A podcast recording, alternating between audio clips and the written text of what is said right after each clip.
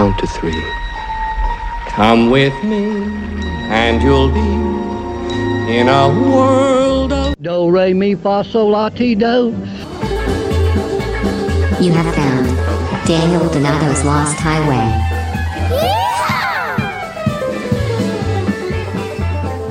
that lost highway.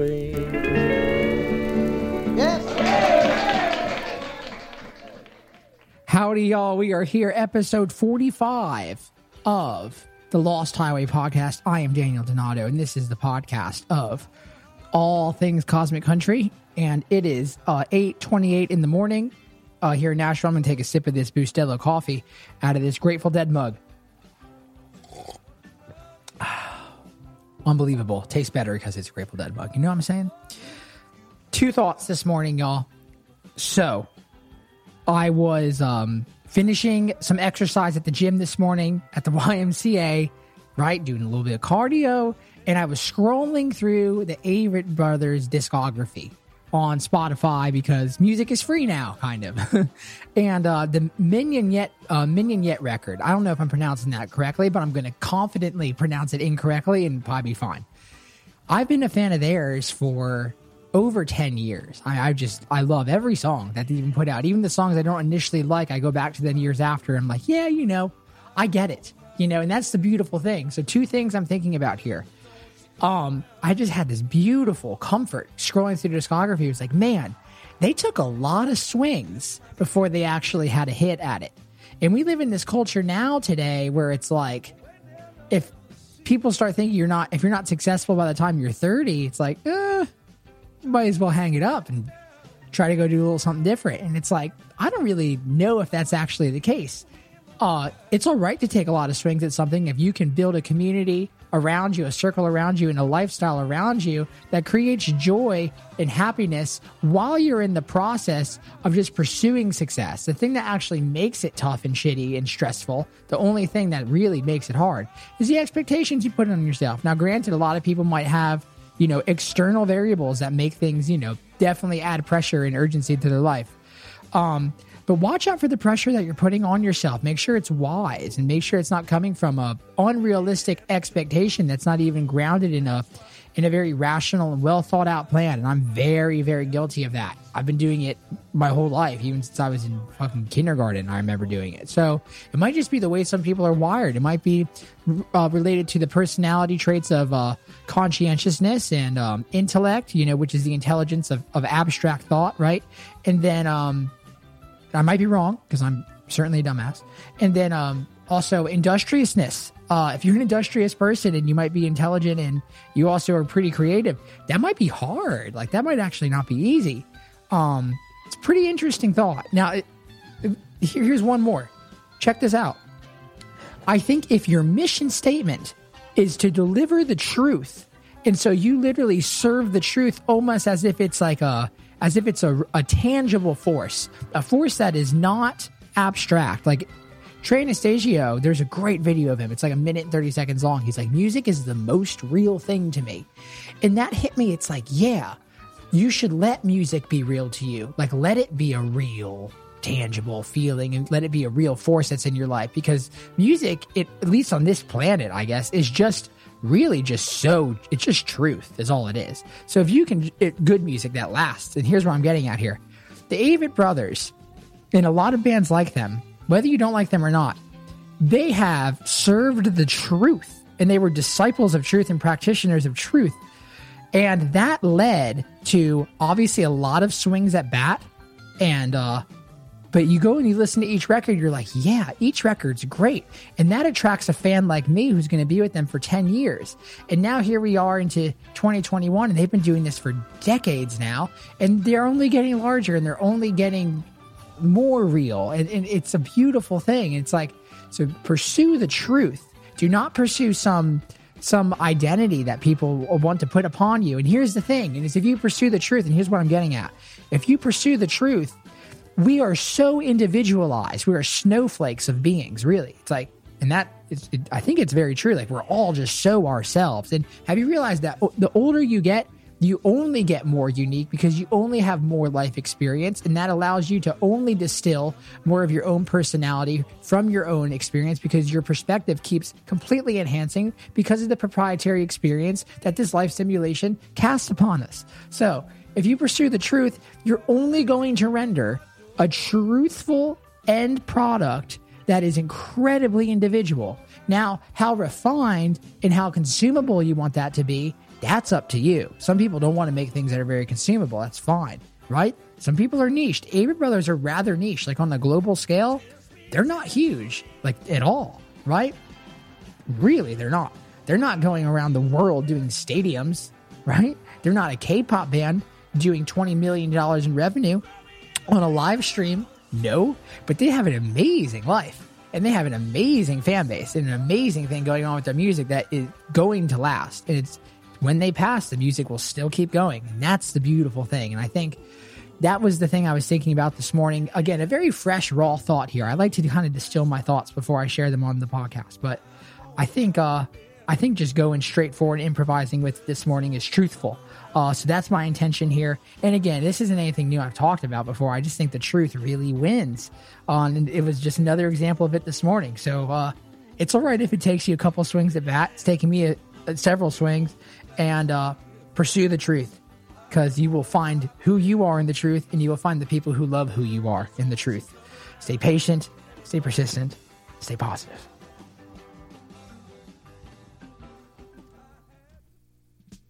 I don't know anyone who doesn't love at least one Bob Marley song. And since it's Bob's birthday this weekend, uh, I wanted to bring my friend Joe Jurgensen on here to talk about an idea that I've always kind of had an obsession with.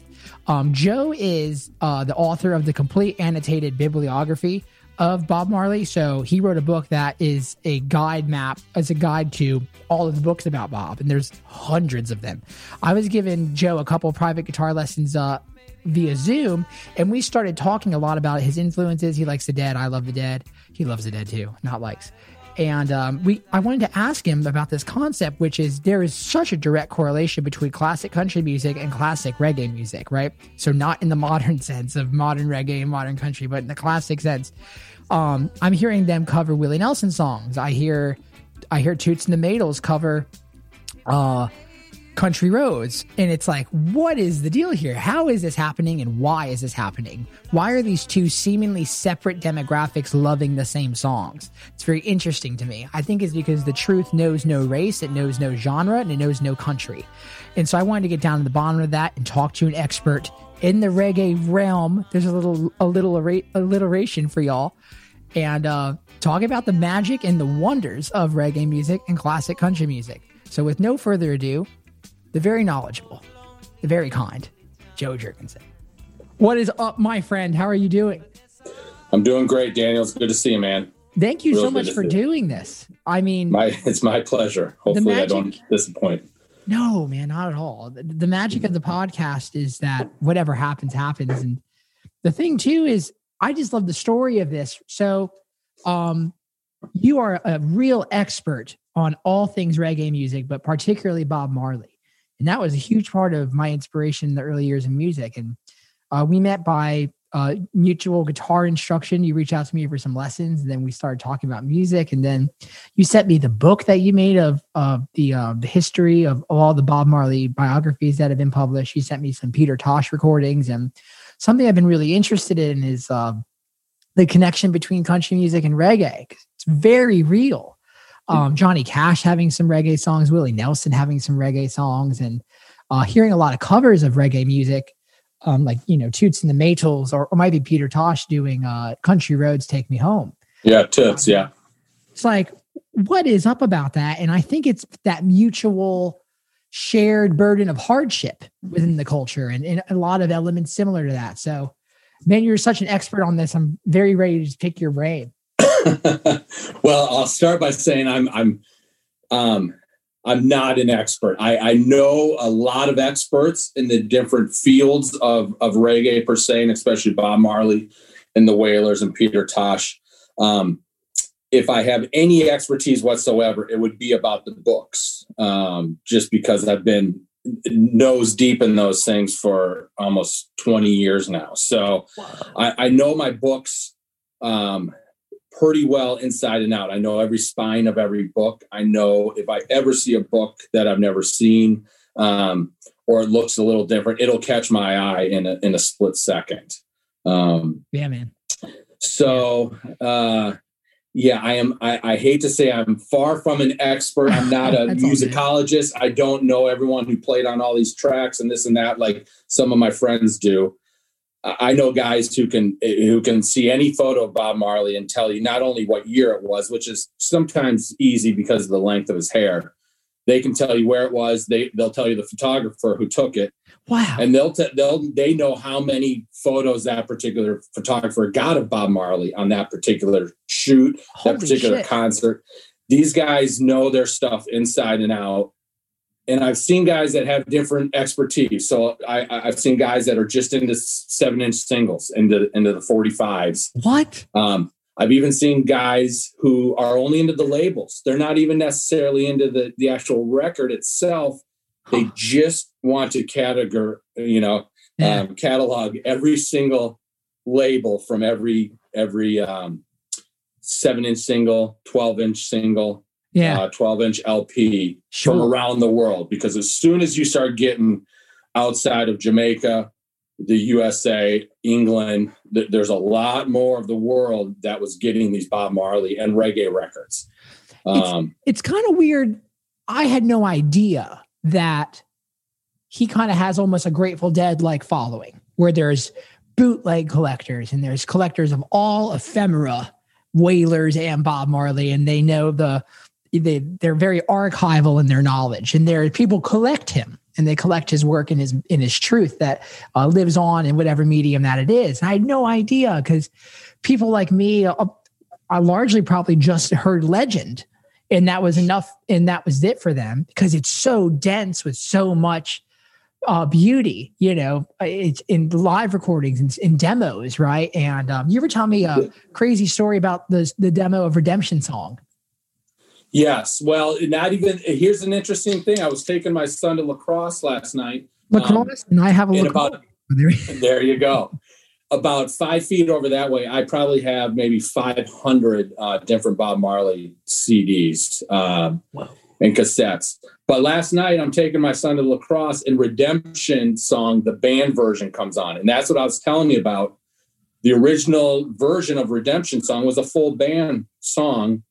And right before they're about to put the album out, Chris Blackwell, who owned Island Records at the time, Yeah. um, suggested to Bob that maybe you just try this one acoustic. Let's see what happens. And it, he had never done that on any of his albums, just an, an acoustic track like that. oh man So I believe he and his keyboard player, Wya Lindo, they um, they laid it down, probably one take, and put it on the album as the last song. And it turned out to be, you know, the last song before he passed of an album that he was completely involved with. And and look what that song be- became. And I even told my son last night, you know, he's only 13. I don't know how engaged he was, but the song probably would not have been that big had they not done that acoustic treatment. Because I even last night I listened to it with you know some some critical ears, and it's it's not nearly as moving or catching as that as that acoustic track. What is it that you think encapsulates in, in in a short way why you're so obsessed with the music of bob marley and the wailers? Well, um, it, it probably goes back to even what you said about the Grateful Dead and a following, and Yeah. it's similar to the Grateful Dead, but I would say it's the Grateful Dead times um, a hundred million, because Why- there's not a place on earth you can go, Oh. not one place where you can go where you will not either see an image of Bob, hear Bob on the radio, wow um, see someone wearing a t-shirt, see something spray painted on a phone booth or a brick wall. He has touched all four corners of this earth. And I believe he's the only musician that's ever done that and has staying power. He just keeps getting bigger and bigger and bigger. And I think what drew me to him is the same that draws a lot of people, which is just, um, I mean, the music itself first draws you in. He he had he had a rhythm section of, of two brothers, Fams Barrett, Aston Family Man Barrett, and his brother Carly was on the drums. Those are his Bob's brothers? Whole, his yeah, his whole international career. And in my opinion, those two guys, th- there's none better than Family Man on the bass and his brother Carly. The guy was an incredible drummer. So those two alone, they got your ear right away, just like on those legend songs. Yes. And then once you just his lyrics, they're so easy to understand, you know, and he did that on purpose. He even said, um, my lyrics, I want them to be so easy that even a baby can comprehend and understand what I'm saying. a lot of writers So- in Nashville will will be on the first verse of a song and we'll have the first line that inspired the song, and then there'll be a couple lines in. They're like, "I don't like that. It's too simple. It's too easy to understand." And you're, but then you know what I'm saying? And It's like there's a disconnect there between the per, the people who create and the people who consume. Yes. And Bob was very aware of the people who consume, from what you're saying. very aware. He was making his Bob felt and knew he was on a mission. He knew his his time on Earth was limited. He had predicted um, that he would be dead at 36. Um, and so it is well known that he was a taskmaster with his band. He rehearsed them as hard as any band leader can rehearse a rehearse a band. Songs they'd been playing for years they would be in rehearsal and they say Bob would go over and over and over the same song that they played a thousand times. You know, he wanted everything perfect. I wonder why. And he, he, um, because he knew how important it was. He knew he was taking this message to the world and he knew he was planting seeds out there and he didn't want any misunderstandings, misconceptions. And he wanted to obviously be taken seriously in the beginning. Um, and not be a, a novelty act, a Jamaican novelty act, which reggae was kind of viewed at, you know, as he was starting off. It was it was considered novelty music, and wow. he this was serious business to him. I mean, this was as serious as serious gifts. He believes he was born to do exactly what he did. He even said those lyrics weren't really his; it was just Jah or God was just using him as a conduit to put these lyrics out to, out to the world, even to non non-English speaking people, and we see that they understand it. Um, oh man. he and definitely everywhere he went, yeah, Wow. He channeled it. he channeled it big time. Man um a lot to unpackage on that because you hear a lot of people even in a modern sense you hear a lot of people say ideas are just that we're just a conduit. Uh, bob weir infamously uh, ha- maybe not too infamously joe rogan says the same thing. Um and i i read it in from writers like kurt vonnegut to people uh, that are artists, like in, in a um in a in a painting sense, like Wes Lang, um, you know, who did uh, you know, of course, still that 90 uh spring tour Grateful Dead album.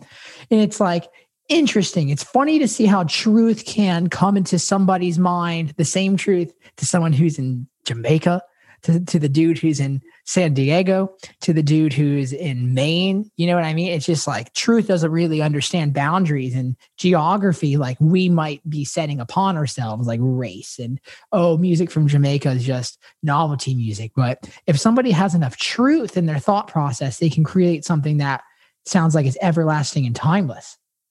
Absolutely. And, and Bob obviously was speaking the truth. This this guy had um, an incredibly tough life as a youth. Oh, really? Um, very tough. He he was born in the hills of Jamaica. His his mom was about 18 years old, black lady, Holy shit. and his dad was a 63 year old white, you know, kind of um, plantation, not a you know an overseer of the land, so to speak. It's it's kind of uncertain exactly what his role was. Sometimes he's been hyped up to be um, some sort of general or something in the army, but he wasn't anything like that. He was just a um, a Jamaican born guy who went up to Nine Mile where Bob was uh, Bob's mom lived. 90 mile? And Nine Mile is Nine nine, Mile. nine miles out of out of Kingston, the uh, capital. Is did Eminem just steal that or what? What's going on there? Yeah. Yeah. I mean, nine miles is very special. I I went up there with my wife. I dragged her up there on her on our wedding anniversary, oh, beautiful. um, and which is 20 years this this year. So 20 years our our honeymoon, I should say. We I took her up to nine miles and and we saw Bob's the house he lived in, wow. which is uh, the size of you know a small garage, two little rooms, and even when he needed to get away as an international superstar, he would go back up to the country.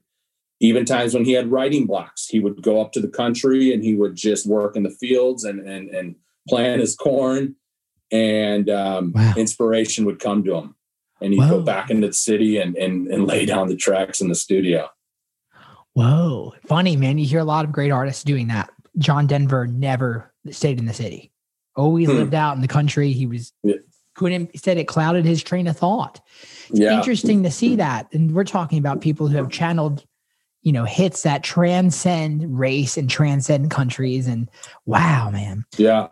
What was the how did Bob get into the concept of him being on a journey? How did he discover that? What was his call to power? Um, you know, they said his mom always said, uh, uh, even as a youth up there in Nine Mile, he was um, almost a clairvoyant. He would read people's palms. He Oh man. and and according to the people, he was pretty accurate with his palm reading. But at about five years old, his dad, his dad, as soon as he was born, was pretty much non-existent. And at about five years old, his dad convinced his mom to let him come and take Bob from the from the hills, from the country, bring him into Kingston and in the city to get a proper education, which she reluctantly agreed to. Uh, in, in the end, he ended up just dropping him off with an old lady to take care of and fend for himself for about two years. No So here's- way. I, I, I have three kids now. All of them have been five years old at one time. Most five year olds don't know how to tie their shoe, more or less fend for themselves in one of the world's roughest cities, Kingston, Jamaica, and, and care for somebody completely on his own. He was almost considered an outcast because of the color of his skin. You know, he was a he was a, a mixed breed, they call him. Um, even some of his relatives on his dad's side called him the little, little German boy, and um, Terrible. he had a hard time with that. And that all that is just what kept going into his mind and, and the idea of rejection. And, and there's a pretty good documentary out there called bob marley or just called marley i should say. The latest documentary is put out however many years ago. And the whole theme of that movie is rejection how bob was basically just kind of rejected his whole life and and really had a fear of rejection although they they omitted the part I just talked about, which to me is the almost the genesis of his rejection. I mean, his only father takes him out and leaves him on the street. Uh, he he never saw him again. He died when Bob was about ten years old. My Um, God. What? Yeah, and so he, the guy grew up. It, it was not easy, but as soon as he went back into the hills, he told his mom he stopped reading palms. He's singing songs now. Sang her a little Mentos type calypso song, and she eventually moves down into the city with him. And he, one thing leads to another, and he was a welder at the time, so he's about 15, 16 years old, and catches a piece of metal in his eye Oh. and very painful and oh. pleads with his mom to let him go into the music business and stop all this, you know, hands-on manual labor stuff that's going to put metal in his eye. She agrees. Well. And at 16 years old, he goes into the studio and, and records two songs that he wrote himself at 16. And they still stand to this time. The lyrics that he put out at 16 years old with his first song, Judge Not, are incredible. Judge Even not. used- yeah, You want to look on TikTok now and what people are singing at 16. It's not judge not. it's not Judge Not Right. before you judge yourself. You know, That's a classic song. yeah, it's it, yeah. Um, he just had it in him. He just had, had- he, he had it in him, no doubt about it. see, no uh, one would ever thought this, man. People would have thought Bob Marley was a, you know, if you think of the archetype, of, of- which probably is wrong, the stereotype of someone who's from Jamaica, someone who's just kind of stoned, and drinking out of a coconut all day and not rehearsing. And it's just Mhm. not accurate at all. Like, and that's No, very very low level topsoil i don't think that at all but you could kind of think about that and it would just be and it's not factual and it's like No. well that's very wild to hear the depth of his story Wow. sure. Yeah. And the musicians that surrounded him at the time, we're talking 19, you know, 61, 62.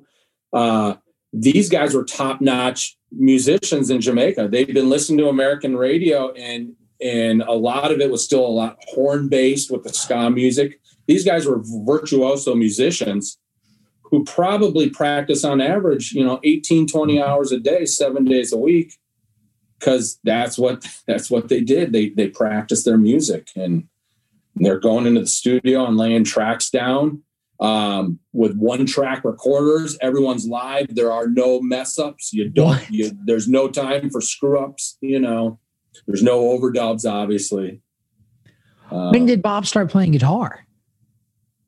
He would have started before that that song in in '61. Judge not. Wow right around probably when he he and Bunny. So the the Wailers originally were three guys: Bob Marley and his is Peter Tosh and Bunny Wailer, who at the time was Bunny Livingston. And when they kind of all broke up in '73 and went their solo ways, I didn't Bunny know Peter Tosh. I didn't know Peter What's Tosh that? was in the Wailers. I had no idea. I thought it was just the the just the less famous Bob Marley. Yes. So there, that, that's a whole other story about the name the Wailers. But Peter Tosh was, uh, was a guitar player, and he was a guitar player in the Wailers. He was the one who taught Bob how to play guitar. And it's even written in in, in one of the books, in, in Chris Salewicz's book, the first time because Bunny and Bob were they were their Bob's mom and Bunny's dad actually had you know a, a love connection and had a child as a result. So they even share a, oh, wow. a half sibling so they these two are running around. They're harmonizing. They're singing. They're ready to to wow. you know go into the music business. Yeah. And they run around a corner. We're going to get to the first little country thing here. They go around the corner one day and run into this tall guy, about six foot four, named Peter Tosh, playing a guitar, um, and and sing, singing um, "Yippee Yi you know, Ghost Riders in the Sky. What? Are you serious? That's the song the guy's singing, according to Bunny. An old cowboy went riding out one dark and windy day. That's it. What, sir? That's the song he's singing. So the first time these three link up, Man. one of them singing an old country western song, you know. Oh um, my! And from there, they they formed the trio. They they went through some name changes. They had a mentor, this guy named Joe Higgs, who is a a legendary uh, Jamaican singer and just all around music guy. And he took them under his wing. He was a few years older than them, and he taught them harmony and and wrote them hard. So after Bob's first song, it wasn't probably two two and a half years before they recorded their first song, went back into the studio. So for a, good two years, they just rehearsed and rehearsed and rehearsed and then finally went into the studio and dropped their first single, which was called "Simmer Down." How'd that one do? It, that one was a hit. Bob's oh. first ones weren't so much of a hit, but as soon as they went to uh, "Simmer Down," and they're talking to the people, the kids in the street, the rude boys as they call them, "Simmer Down." Um, it's getting too hot. They just wanted to to cool the atmosphere a little bit, you know. What a simple! Uh, you could say "Simmer Down" right now, and, and yeah. 21 already, and it's like, yeah wow, so simple. Where's that simplicity coming from? Have you read up about his approach to that and letting that be part of his conduit? Uh, all you know, all I really know is he just intentionally and obviously from an early early age there and early in his songwriting, he wanted simple songs. Wow. Uh, the message to get through crystal clear to anyone that was listening, no ambiguity, you know. Man.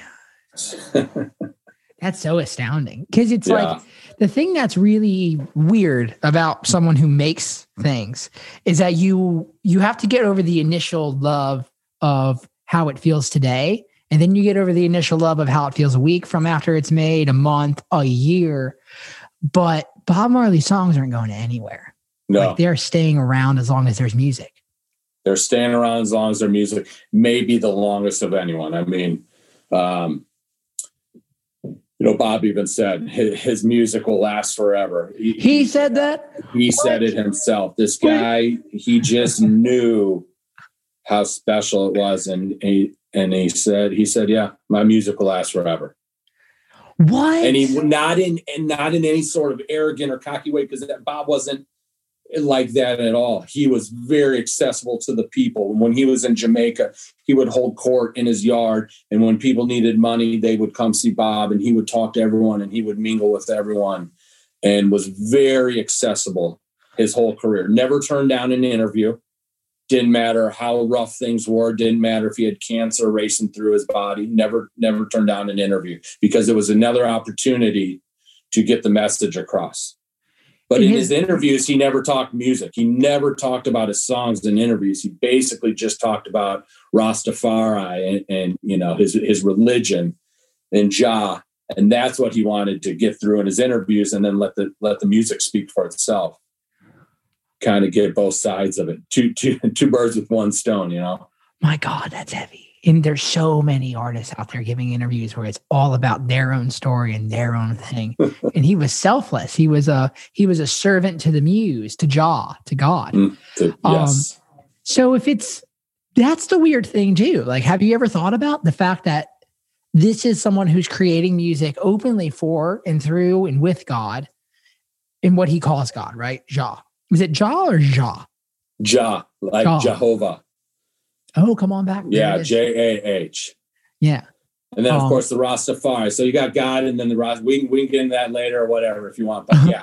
well, it's um, funny because it's religious music at that point. But mm-hmm. I bet there's a lot of people out there who listen to quote unquote uh, music that is for religion, and they might not dig Bob Marley. And there's a great mm-hmm. irony to be found there. Um, have you has that thought ever struck you where it's like the thought that has crossed my mind on several times, and I've talked to people about this is yeah, it would be interesting if Bob substituted mm. Jesus for every time he said Jah or Selassie. I bet most people would probably get, you know, turned off to it in a way.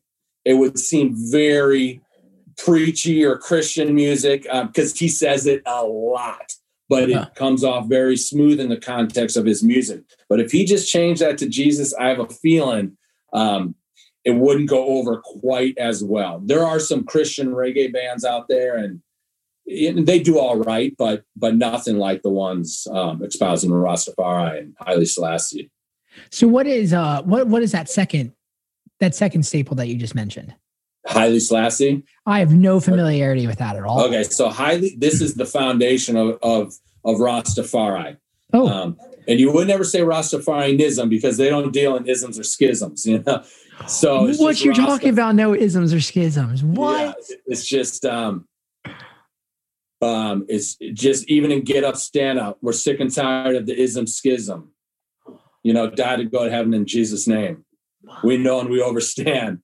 Living God is a living man. Um, so it, it, goes back to the early 1900s, eh, around 1930, maybe. Haile Selassie. Well, even a little bit before that, there, there was a there was a great man out of Jamaica, Marcus Garvey.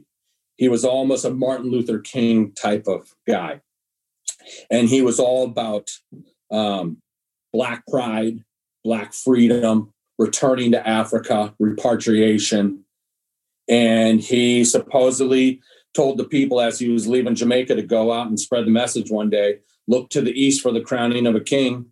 And when that day comes, he will be the redeemer. So, fast forward a few years, 1930, this guy gets crowned Emperor of Ethiopia, Haile Selassie. He claimed direct blood lineage to King David and Queen of Sheba. And if you read the book of Revelations, it says when Christ returns, he'll be the King of Kings, the Lord of Lords, conquering lion tribe of Judah. He'll be of the root of David. And those are the titles he took on when he became emperor. He became Haile Selassie, King of Kings, the Lord of Lords, conquering lion tribe of Judah. Mm. So these guys back in Jamaica, they're reading the newspaper. Mm. They go to their Bible and they say that, this is the return of Jesus Christ as it's written in the Bible. How did and, it play out for Selassie? Was was he truthful in his intention? Well, he he always denied he he was you know the return of Christ. He never acknowledged that in any way. He oh, was wow. an extremely um, religious man with with the Ethiopian Coptic Church. Um, and knew knew religion even at a young age. You know, they said four or five years old. He knew Bible verses and stuff that no one had ever told him. It was it was in him, but he always denied this whole God thing. He knew what was going on because he even visited Jamaica in, in 1966 hmm. to a throng of 100,000 people who greeted his plane at the tarmac. And I don't think he had ever seen anything like that. Took him even a little while to get off the plane. Um, but he toured the island, and he ended up even in giving land to the Rastas in Ethiopia for them to repatriate if if they wanted to. Shashamane, it's called. Um, but he always denied it. He always denied that he was, but it didn't matter because the people said, you know, only the true God is going to deny that he's the true God. You know, they they've got a they've got an answer for every every which way. And there was even a coup that that overthrew him in, in 75 and and um they said you can't kill God. You know, God's in the birds, God's God's everywhere. So you can't kill God. My God. Um, but that's the religion, Rastafari. So um, that was Haile Selassie's birth name, Rastafari, and uh, that was the name that they they started with this religion, and they started, you know, giving away photos of them in the King, streets of Kingston in the 30s and 40s, and they started camps up in the hills that started praising Selassie and chanting hymns to him. Wow. And then when reggae comes along, they started putting all that into music. Um, Sure. kind of the message, the message of the faith put to solid drum beats and, and bass lines. Yeah, they're still, they're still doing it to this day. It's funny though, there hasn't been something like Peter Tosh and Toots and the Maytals are the closest thing that I listen to that hit me in that same chromosome or place that Bob Marley hits me. hmm You know, I wonder why there hasn't been another as pungent source. I don't know. I, um, I mean, Toots is Toots. I, I don't even, th- th- this guy is on a pedestal so high. He was so talented Yeah. and was, was really doing his own thing. Um, but as far as Peter and Bob, I, I kind of put them on the same level. Bob obviously got to be much more popular. His songs are probably a little more catchier. Yeah. He his his whole persona maybe came off a little better to the people of the world than Peter, who maybe seemed a little rougher. You know, I've sent you a couple videos of Peter and Yeah, And- will you explain to me? You were talking about how Peter, you, you, it was something about up and down and how they were changing the the prefix of a word. oh well, well Peter, Peter was a linguistic magician. so on the spot or or even stuff he thought about so yeah he would say you you you don't understand something you you overstand because you don't want to be under something you want to be you know over it um what a thought! Like that's so Oh, he- abstract. yeah um he he just had all sorts of you know he was big into into the word bumbleclot and rosclot and blood blood clot which is a pretty vulgar word for the most part in Jamaica even today in 2021 some people just shudder when you say that word but Peter wrote a song called Oh Bumbleclot uh, and, and put it out there because he said it's just a word and one night when vampires were holding him down that was what he was told to say to get him off Bumbleclot. And as soon as he did that, the vampires are gone. He writes a song, Oh Bumbleclot. And Oh, so was some he- people look at it as in disgust, where I look at it as the guy is just, he was a genius and he had a sense of humor. And it may, his sense of humor may not have come off in his professional sphere when he's out on tour or getting interviewed and, and the interviewers trying to ridicule him for whatever reason. Um, but he was known as being a very funny, funny guy who liked to joke around and and uh, and obviously you watch some of his speeches and the, the humor's there if you, if you if you can overstand it. Overstand it. That's a real. What is it like? How um, obviously not the same. Uh, I think it was Kanye West. He was talking about um, how in Africa they don't do diets, but they do lifeys. Hmm. Have the word "die" in in your in regards. Oh yeah, consuming.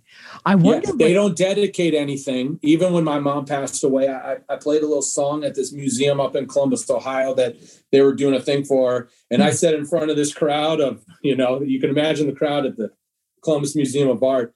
And I said, I'm going to livicate this song to my mom, you know, because I don't want to dedicate anything to anybody. I want to livicate it to her. That's another Peter Tosh word there. So, you know, everything you, you livicate it. You, you, why would you want to, you know, diet, dedicate? So that explains the um because you sent me some of your albums too, Jaw Acoustic.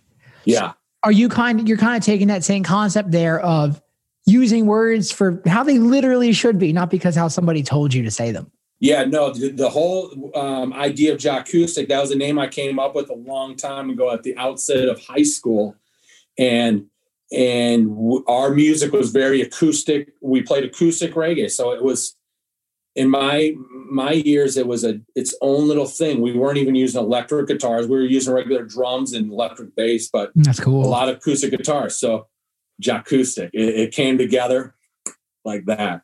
It's funny how it's like if you take it's like redemption song. It's it's looping back to the conversation of uh country, like how reggae and those are similar.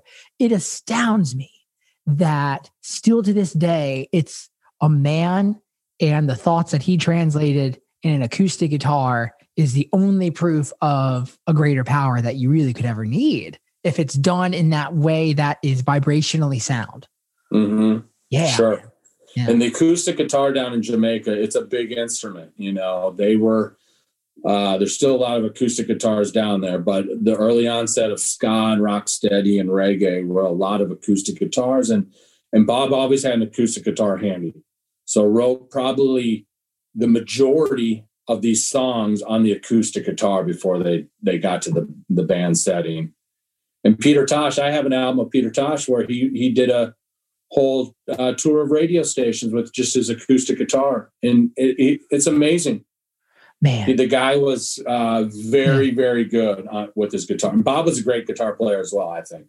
But Peter was definitely the more prof- more pro- prolific and proficient one. Yes, and Peter, you know, taught Bob how to play the guitar at first, and and Peter, um, when the Wailers were first starting and went on their first tour in '73, it was just Yeah. Peter and Bob on the guitars. They didn't have any other guitar players, no keyboard players, and so Bob would just hold down the rhythm in the pocket. And Peter, with his new wah wah pedal and whatnot, he would just go off and, and be a regular, you know, lead guitar player if he wasn't singing lead on the song. So that's him on like uh, No Woman, No Cry. No, no, no. Um, so they they broke up in 1973 Okay. because you know it could be a Peter and Bunny felt like Bob was getting too much of the spotlight from Island Records for the t- first two albums, and and they felt that they needed a little bit of their own spotlight, rightfully so, because they all went solo, and the two of them, all three of them, ended up putting out tremendous works. Oh wow. So in hindsight, for a fan, thank God they broke up. It would have been nice to see them together, but Wow. now we get three times the music because they decided to do that. Uh, Right. so after that, they brought on Junior Marvin and Al Anderson, uh, Junior from the UK and Al from the US, and even Donald Kinsey along the way a little bit. But um, that's who's playing those so, the solo, like on No Woman No Cry. You know, Junior Marvin. So Peter was not in the picture anymore. Um, that would have been in 1975, where No Woman No Cry came about.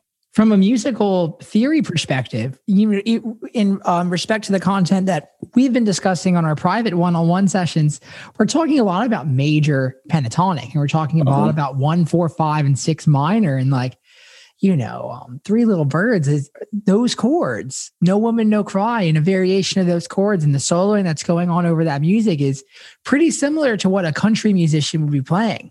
Sure, sure. Fascinating to see that manifest. Yeah, or even you know they they were both those guys were probably coming from a, more of a blues standpoint. And what happened is is the the Wailers, Bob and Bunny and Peter, they're in England. They get stranded in England from uh, Johnny Nash. Johnny Nash was kind of the guy. You know, I can see clearly now. Oh. Um, he was kind of the guy that broke Bob Marley to begin with. He's down there in Jamaica. He goes to a Ground Nation, which is kind of a Rasta gathering with drums and all that. Hmm. He meets this guy, Bob Marley, a young, young Bob Marley, and goes back to his hotel room and says, I just met this guy out there who played me dozens of songs of his, and every single one's a hit. Every song he played is a hit. So they signed Bob to a little contract, take him out on the road in the UK, leave him high and dry. So they decide to roll into Island Records office in London and ask to see Chris Blackwell, who's the president, who who is a Jamaican, but kind of went back and forth between London. You know, he's he's a well-to-do Jamaican and um, started his own record company, Island Records. And they went in there and convinced him to sign him. And he gave him about eight thousand dollars that day to go back to Jamaica and record an album and deliver it to him.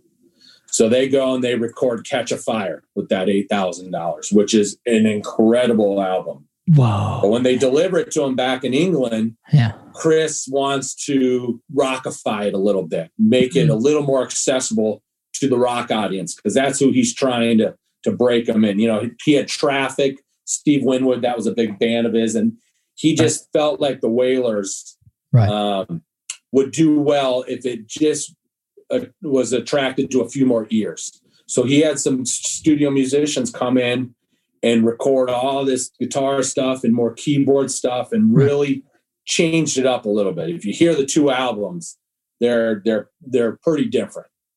Um, but you can't fault some people fault Chris for doing that. You know that he diluted the music or somehow uh, it wasn't as pure after Chris got his hands on it. But it, in my opinion, he he look. I mean, look at the end result. He knew what he was doing, and it worked. Bob was okay with it. So you know, Okay. I, I bet Bob was probably all right with a lot of a lot of flexing of of certain things, but it seems like with lyrics and him singing the songs, he wasn't going to let anybody get in the way of that. Yeah, no. There's even a song later in his career called um, "Punky Reggae Party," and and written by by uh, Lee Perry. And his his his drummer Carly and Fams didn't want to play on it. They felt it wasn't roots enough. It wasn't you know roots rock reggae, which they were into. Bob said, "No problem. I'll uh, I'll get other musicians. I'll, I'll go into the studio and lay it down myself." You know, he didn't care. He Oh, um, he was never going to let that sort of thing stand in his way. Continuing on his mission, someone saying he wasn't reggae enough, or he wasn't roots enough, or he wasn't Jamaican enough. He was very smart in mixing uh, very clear, perfect Queen's English with his lyrics, but just the right amount of Jamaican patois. So he always appealed to the Jamaican people because every song's got a little something in it. It may go right over most people's heads or ears, um, but it, it's it's in there. Just little phrases, little sayings. Um, so he always kept that that Jamaican. what's a good example of that? Um, well, let's let's think of um, one one cocoa full of basket. Used to be, live big today, tomorrow buried in a casket. So one one one cocoa full full of basket. Um, Wow. That's just a Jamaican term. A lot of Jamaican antidotes. There's a book about all Bob's lyrics written by a Jamaican who who breaks down all this stuff, even for a guy like me. It's like, oh wow, I, I never I never knew that's what that's what he was saying or that's what he meant. Um, you know, sus upon you, Oh, um, spread rumors, you know. So just li- little Jamaican stuff like that. It's Um, funny. that there's a Grateful Dead book called uh, I think it's called the Grateful Dead lyrics annotated or something like that, and it's yeah, it's right over have it. there. man, right? You get into that book and you look at Direwolf and you look at Fennario, and it's like Yes. it's in a real place, but in your mind, it evokes the right chemicals for it to be a real enough place for you to make a song.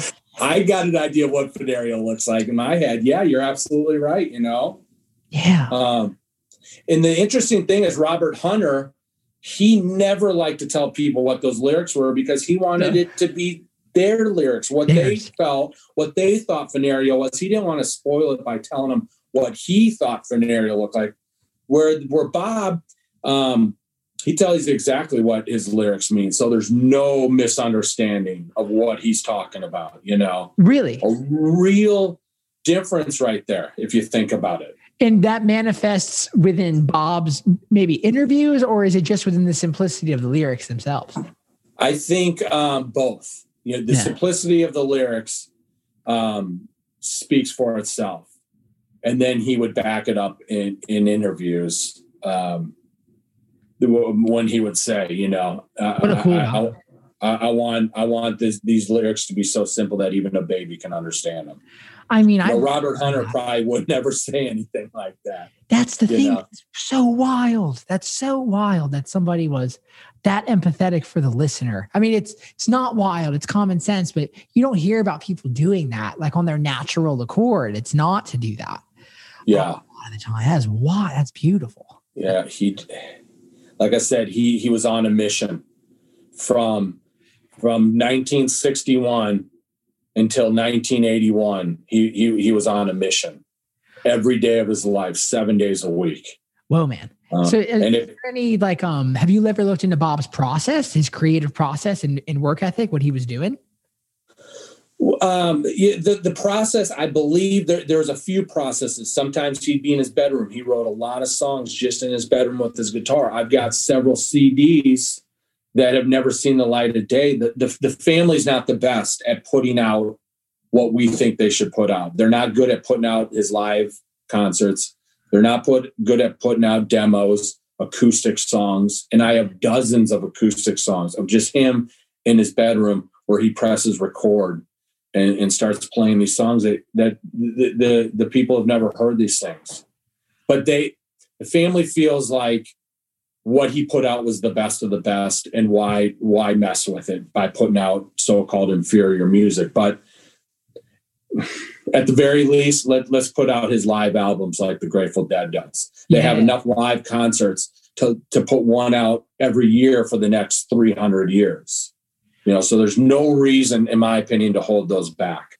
Um, but so that was definitely one process he had was was writing these songs by himself in his bedroom with his acoustic guitar. But then his band members would would provide stuff as well, and they would work stuff out at rehearsals. And Family Man, his bass player, was his arranger.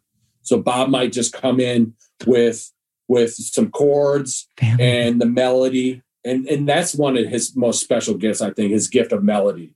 And I think his son Ziggy got it.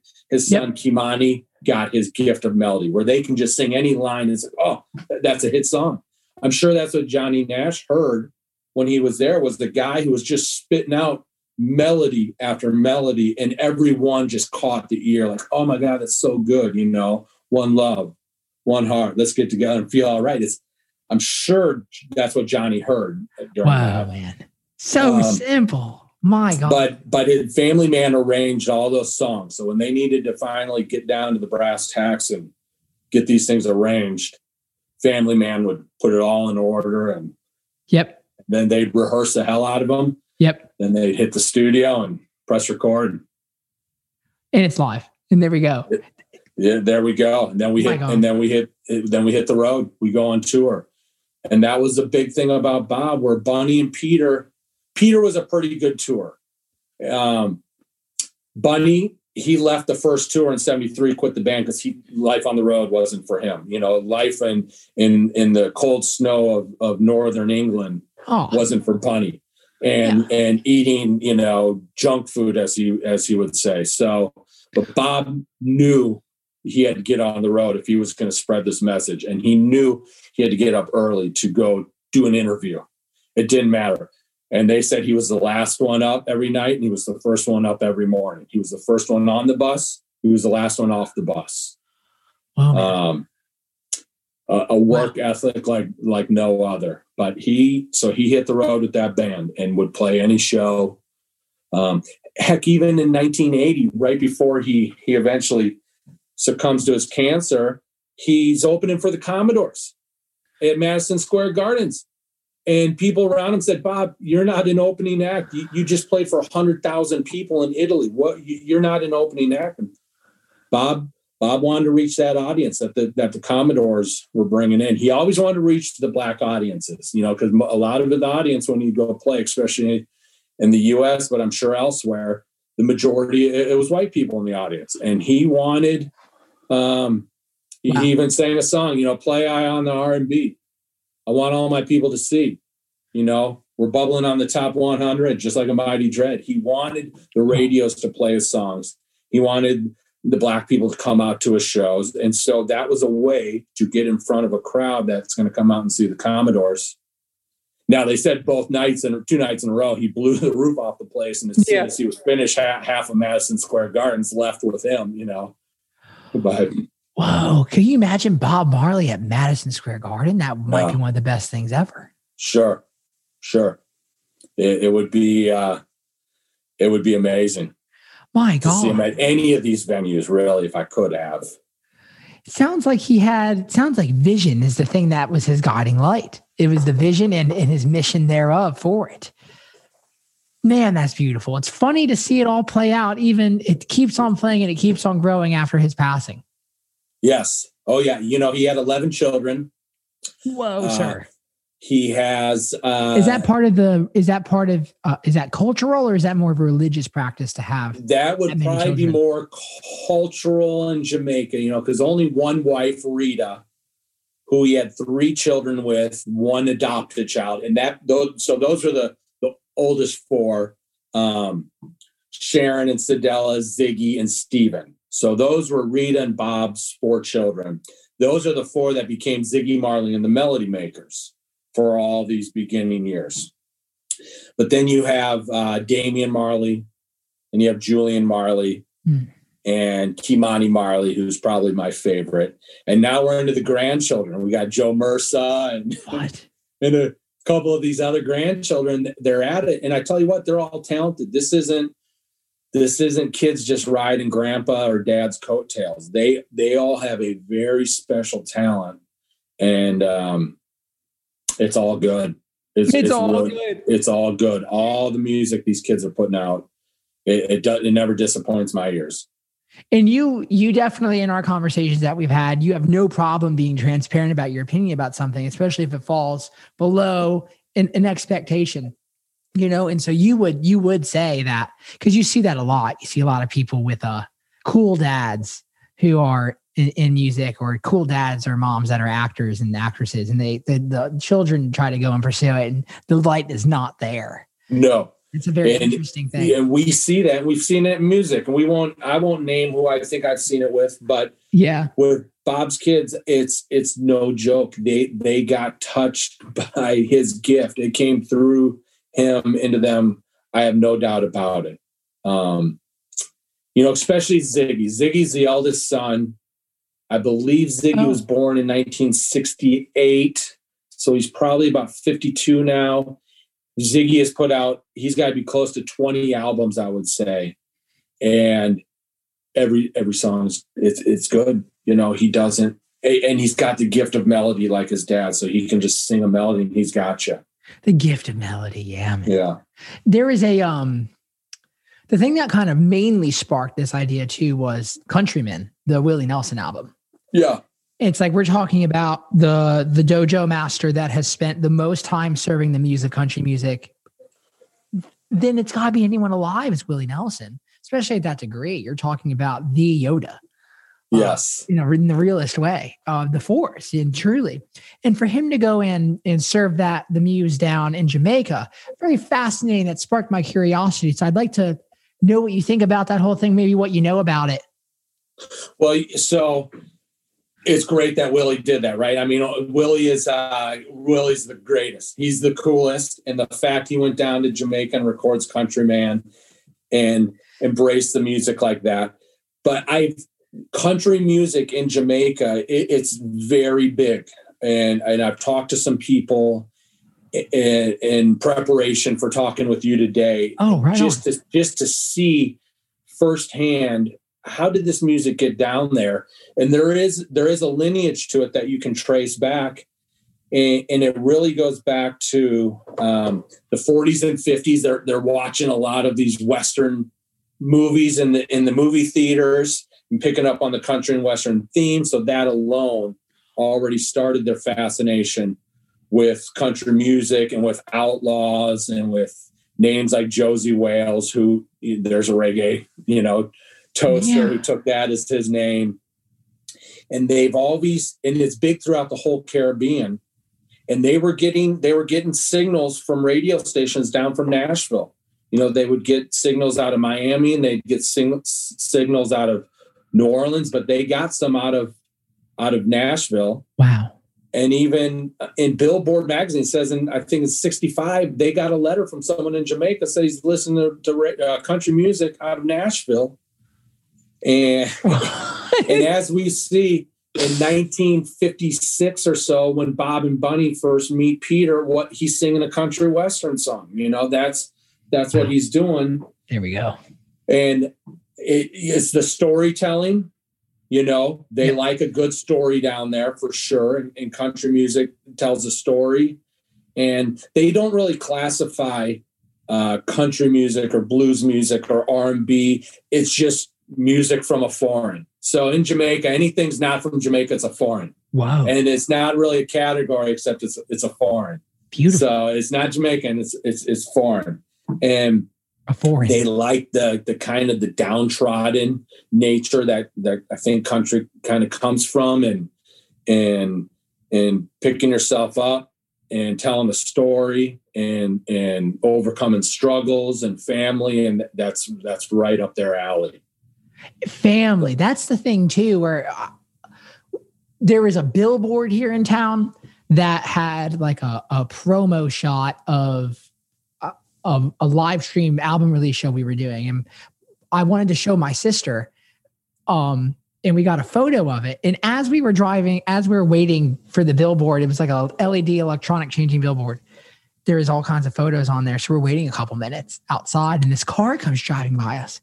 And what's playing through it was like, I think it was WAP by Cardi B, which is just like so not that family thing. And it's it's very crazy to see to, to come to the thought where it's like that's one of the most popular songs in the world right now.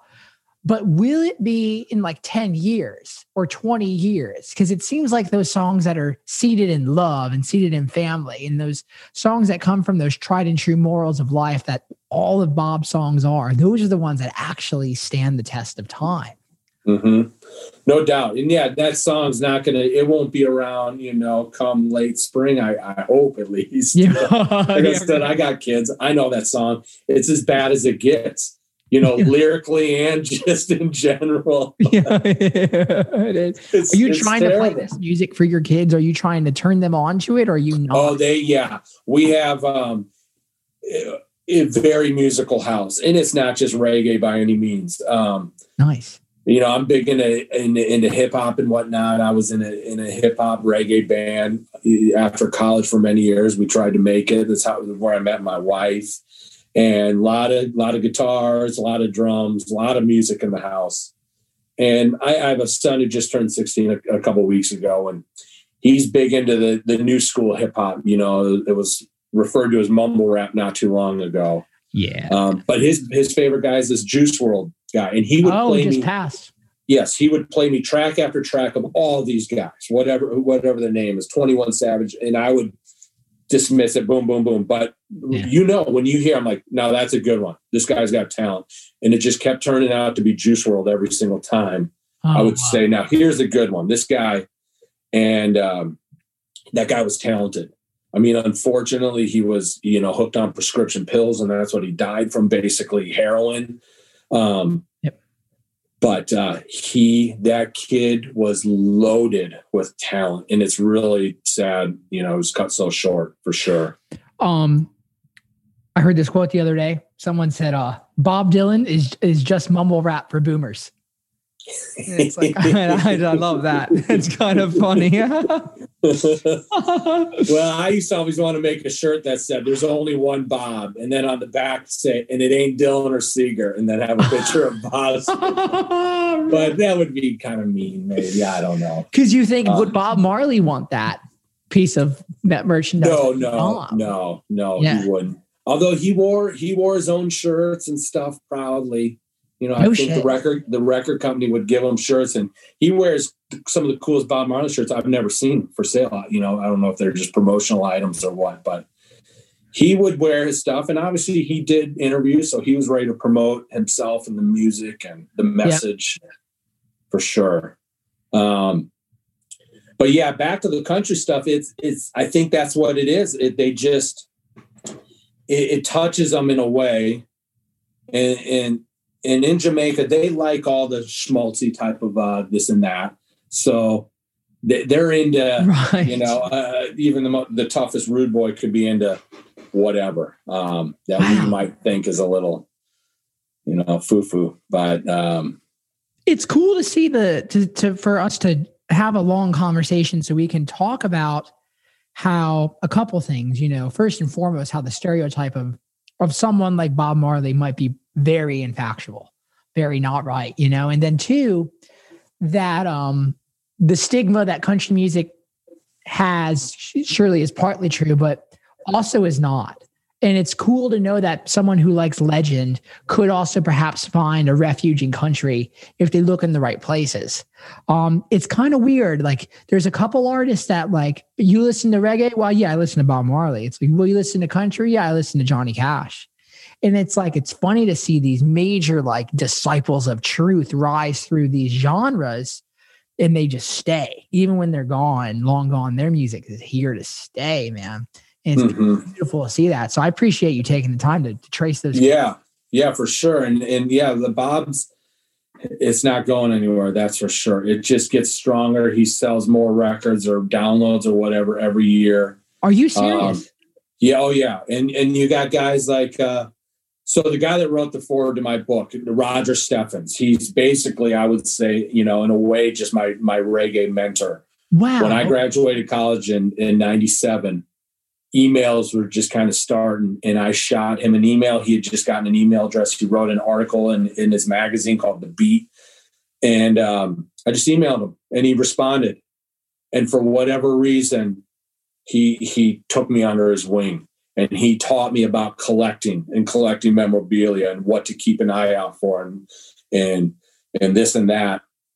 Um and he even told me about the first time he went to jamaica and he gets on he, he and his wife traveled down there in the mid 70s and they're ready to go buy records. They bought a lot of cash just Yeah. to go buy singles. They just want to go to the record store oh you have some singles right there. buy sing yeah.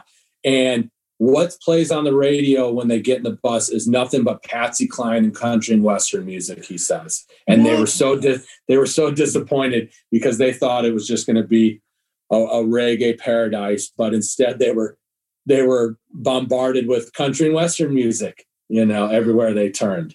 i love Um, that man that's amazing So it's it's it's there, no doubt, no doubt, and um, yeah man and even I, I, there, Wolverton Mountain. We know that song, right? yeah, and. I- I've got stuff we could even play, but oh Claude nice Gray, right? yeah we're, Claude we're Gray. allowed to do that too man look at that Yeah. Claude Gray, yeah Yeah, Wolverton Mountain. So lo and behold, claude king rather yes, Claude King right there. So Roman Stewart, he records his own version of Wolverton Mountain in, in 1975. And my buddy Karl Pitterson, who did that Peter Tosh disc, yeah who also produced our acoustic albums, he's the one who produced this album and played bass on it. oh what So I called Karl and I said, Karl, you know, tell me what made you guys choose this song? He said, Well, it's just a big song. Um, and and we just wanted, you know, we just wanted to do it. Roman really liked it, and I liked it, and so we recorded it. And I and I said, Well, how did how did country music play into your life and into the into Jamaica? Right. And he and he said, Well, they the, the radio stations in Jamaica would have country hour, country half an hour every week, maybe on a Sunday, and he was hooked. He would listen to his radio um, every Sunday whenever they were playing country music, and he would get music coming down from those radio stations when the the sky was clear and the winds were right, and he would pick they'd pick up country music on the transistor radio, and um, yeah, it's it's uh, man very cool. thank you for finding those two singles and tra- and putting that similarity too. I mean, that is Yes. wild. Yes. Um, do they sound similar? well, we could find out if they do. I would love Let, us hear this because to me, this is um, this is almost the quintessential reggae version of a country of, of a country western song. Let's see how Let's- the volume is here. All right. Um, here's Claude King, of course. They say don't go on Wolverton Mountain if you're looking for a wife. Cause Clifton Clowers has a pretty young daughter. He's mighty handy with a gun and a knife. Her tender lips are sweeter than honey and Wolverton Mountain. That's That's great, right? That's such Really? a great song. All right, now we are going to get a mid 70s, which was like the the heyday of roots rock reggae, in 1975. Hmm. Um, the quintessential reggae treatment.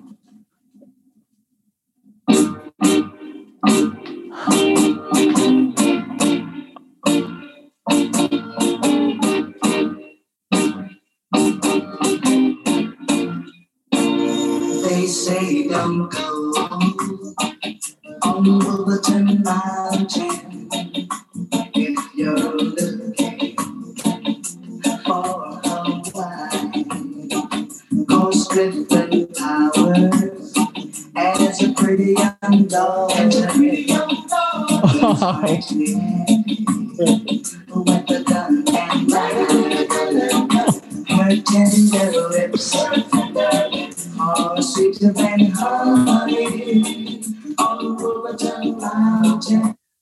What, sir? Is that not fantastic? Man, And that is, it. everything about that is is Jamaican from those harmonies to the production to the music being played. It's just it, that's Jamaica right there on on seven inches of vinyl. Man, that's beautiful. Um, wow. Thank you for finding that. well, here's another here. So we already talked about how when Bunny and Bob first met Peter, you know, he's singing Ghost Riders in the Sky. Insane. So when Bob goes into the studio at age 16, Hmm. he records supposedly records four songs, although only three have been have been found. There's a song called Terror, which has never turned up on any record. But Bunny says he he no doubt um, recorded it. Well, the, the third song he records, which would be the second single, Hmm. was One Cup of Coffee, you know, Claude Gray. Yeah. So What? which is only put out a year a year before Bob. So listen to this for a second. This is Claude.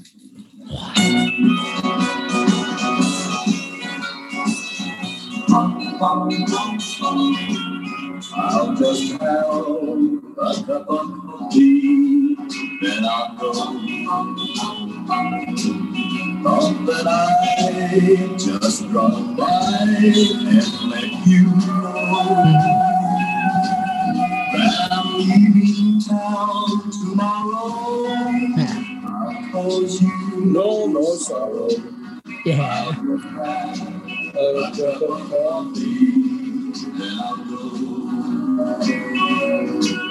I broke the button like the lawyer said to do. That's my favorite part. I brought the money like the lawyer said to do.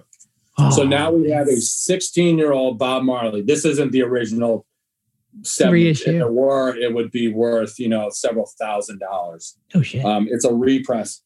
I, I've never found out what made Bob choose this song because he wouldn't have had a lot of, inf- you know, people wouldn't have been telling him this and that at that point. He's 16 years old, yeah. going going into the studio, and he and he records this. What? What? Guys.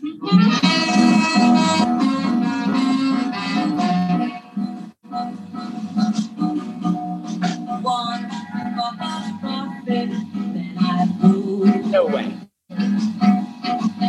I just dropped by to let you know Wow. that I'm leaving you tomorrow. I cause you no more sorrow. Yeah. One cup of coffee, then I go. What a melody.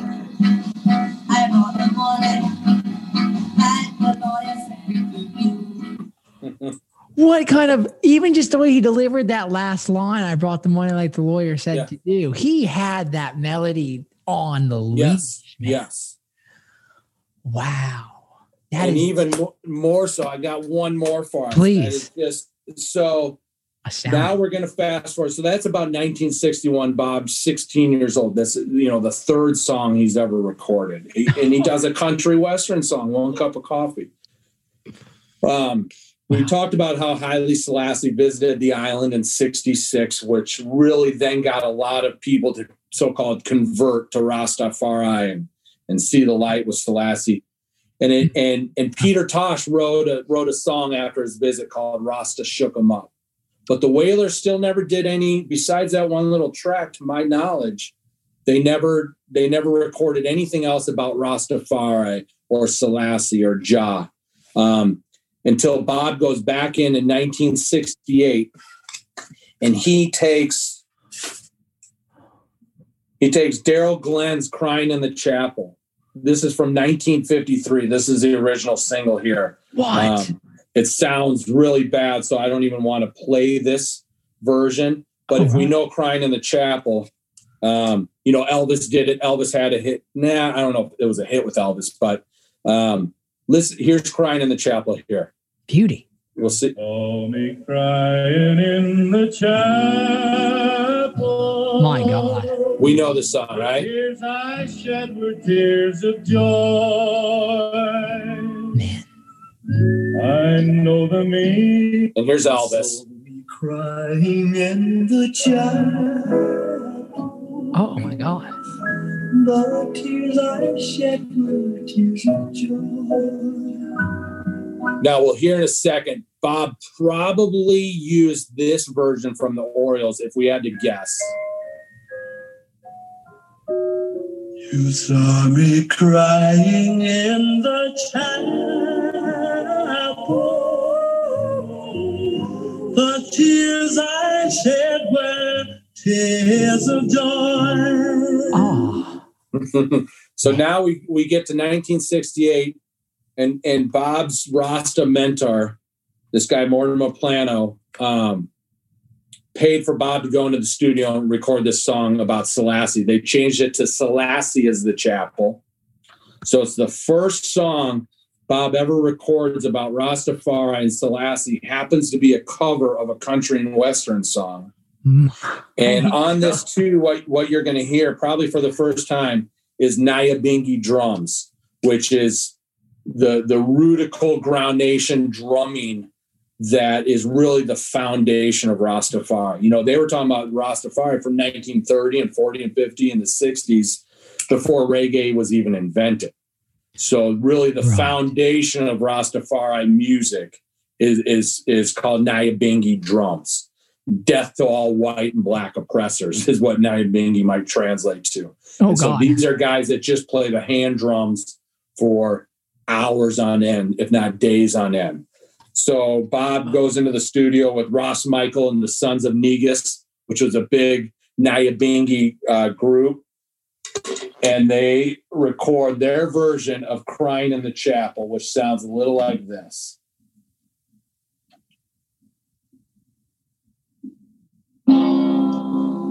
Yeah. Selassie is the child. What? The drums are coming. Of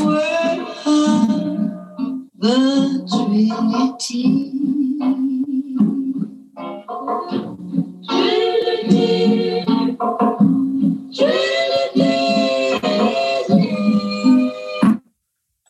They only made about 26 copies of that.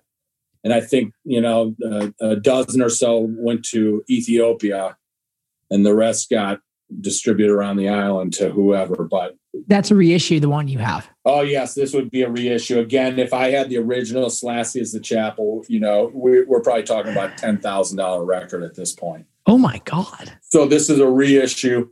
Um, but how cool is that, man? Dude, I that's blowing my fucking mind. How cool is that? That is The first time they meet Peter, he's singing a country and western song. The the second single Bob puts out as a 16 year old is a cover of a country western song. The first time he ever lays down in the studio songs about Rastafari and Selassie and using Rasta Nyabingi drums is a co- cover of a country and western song. I can't believe it. Um, it's wild. Man, I feel like we've hit on something here that's really never been highlighted. I don't I individually, you know, of course, it's been documented what this song is and who originally did it. I've never seen anywhere in any of these books. You know, I've got about 700 books about Bob here. Um, Oh, I don't think I've ever read someone put them put it all together like this and just make connect the dots, make the connection.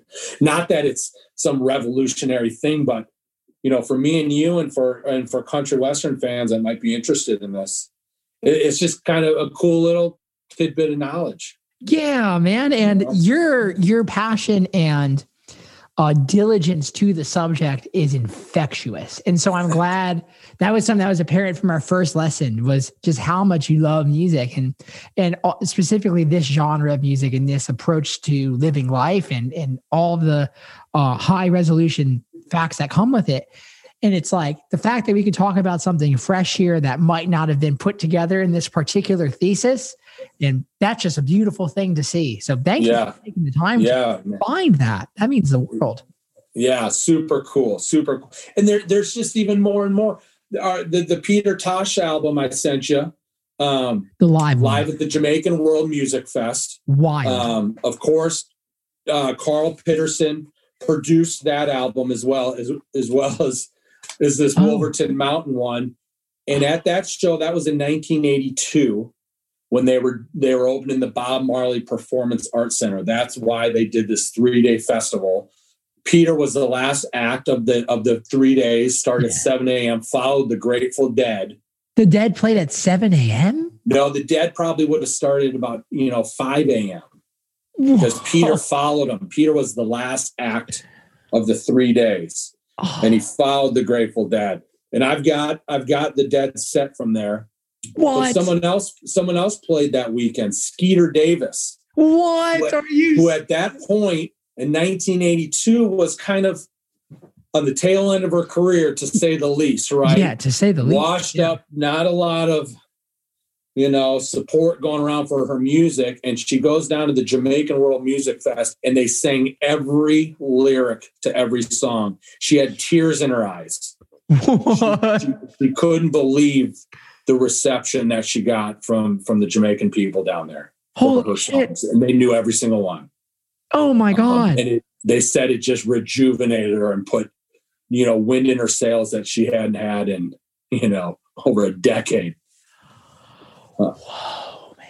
Very, very cool. We're talking about the most cosmic thing that I've talked with anybody so far in 2021. that is absolutely astounding. I can't believe that, man. That is Yeah.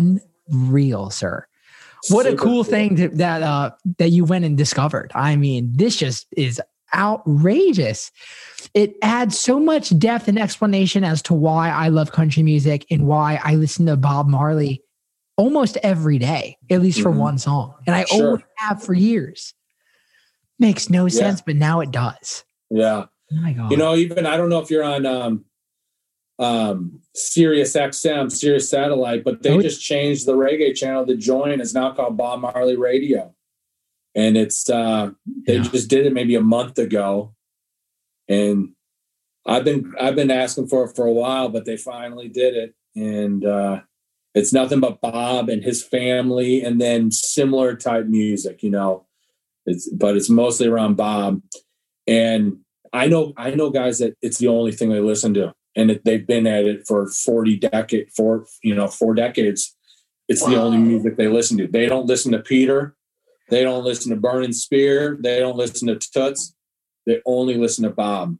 And he has enough material out there. If you've got all the, boot- you know, back in the day, we we trade tape traded just like we did with the Grateful Dead. So right. um, for I mean for a, many many years we're we're mailing tapes. I'm mailing tapes to France and to Germany and to Japan. And again, Man. my men, my mentor Roger, who lives out in California, Rogers, you know, he's in his late 70s now. Um, he has the world's largest Bob Marley archive out there. He's actually has sold it uh, to Jamaica, and they're going to make a, a reggae museum in Montego Bay with his archives. We're talking millions of pieces of memorabilia and tapes and whatnot. Um, Oh but my I would God. go spend several days sleeping on Roger's floor copying copying cassette tapes. And I Oh. would bring it. I would bring a suitcase with me, a backpack with clothes, and a suitcase with empty uh, blank cassettes. And a suit. I would even bring my own tape recorders out there, dual tape deck tape decks, and uh, I just as fast as I could, I would just copy, copy, copy this stuff, um, Whoa. and bring it back, and then archive it all, and eventually transferred it all over to CD and. Right. Now you probably have it all on a hard drive, huh? Uh, maybe. I'm like I said, I'm still a little, still a little old school. Um, so it's still a lot on cassette and CD, a lot of mini discs. I actually have a mini disc player, so I've got a lot of Bob on on mini disc even. Man, Um, have you ever thought about trying to?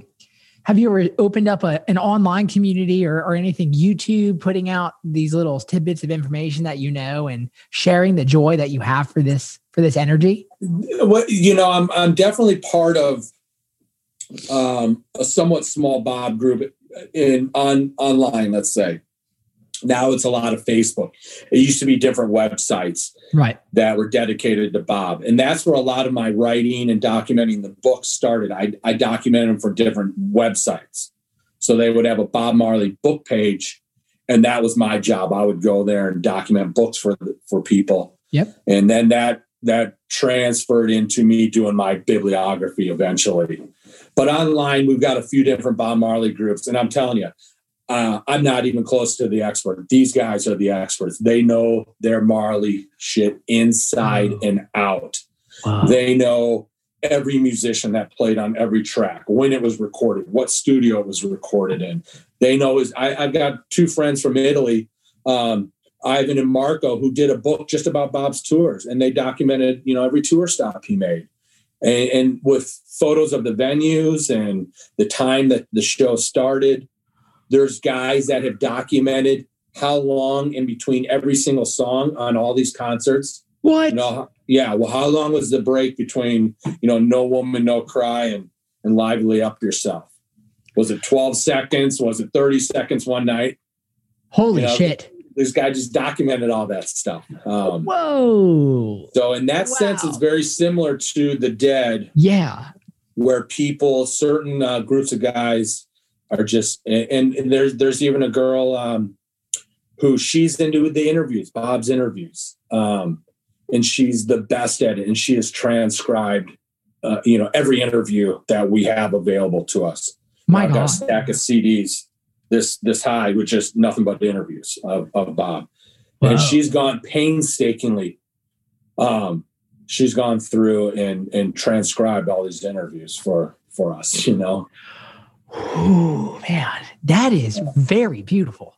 yeah, it's Yeah. very very cool, very cool. Man, thank you for the time, Joe. I mean, this was Yeah, man. beautiful, man. I there's so much to learn. Like it's it's weird to, you know, it's it's weird to see this. It's very odd. It's very it feels like I'm discovering still. And it's just like with music and this is another um l- like a lightning rod of inspiration. It's it's very crazy.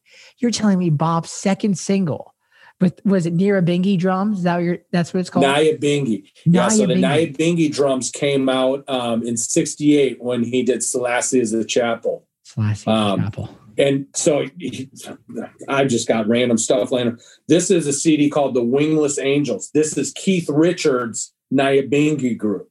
What? So even Keith has What? his, basically his, his own Nyabingi group that he's produced uh, this album in a, a really nice wooden box set of these guys. And it's just all, whatever you want to call it, indigenous, um, foundational, just roots um, music, Rastafari with, with drums, you know, the heartbeat. We heard that in there. It's all the, the beat of, you know, a healthy heart at rest which is why they say reggae attracts so many people and they don't even know it because it's that beat. It's it's a healthy heart at rest, and it just it, it draws it draws you right on in. You know, it's I couldn't it's stop moving when we were playing it. You would just go as if you're born to, as if it's part Yeah. of your human journey and your human experience. You just listen to the music. Oh, babies love Bob Marley. Baby, everyone loves that music. Man, Everyone. is there a Every- tempo? Is it like a te- is it like a 125, 130? Is that part of it as well? Um, you know, I don't know what that tempo is. Yeah. Because it's would all it be that? similar. Would it be like that? Would it be that um, fast or slow? I guess. You tell me. Um, maybe it's like around 100. Like it's chill. Like they're in no rush. yeah, They're in no, No. rush. they're in no rush, man. Time will tell. You know? Whoa.